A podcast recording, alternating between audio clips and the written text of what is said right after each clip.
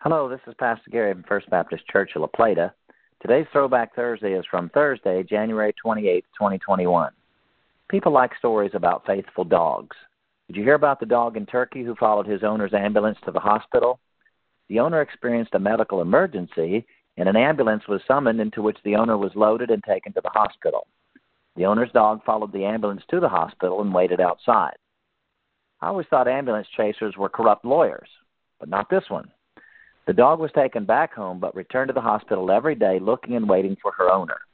The dog never tried to get inside the hospital, but just faithfully, patiently, expectantly waited outside. After being hospitalized for a week, the owner was brought outside in a wheelchair so he and his dog could visit. Unlike most dog owners today, the Bible takes a low view of dogs overall. Dogs were considered unclean, scavenging menaces.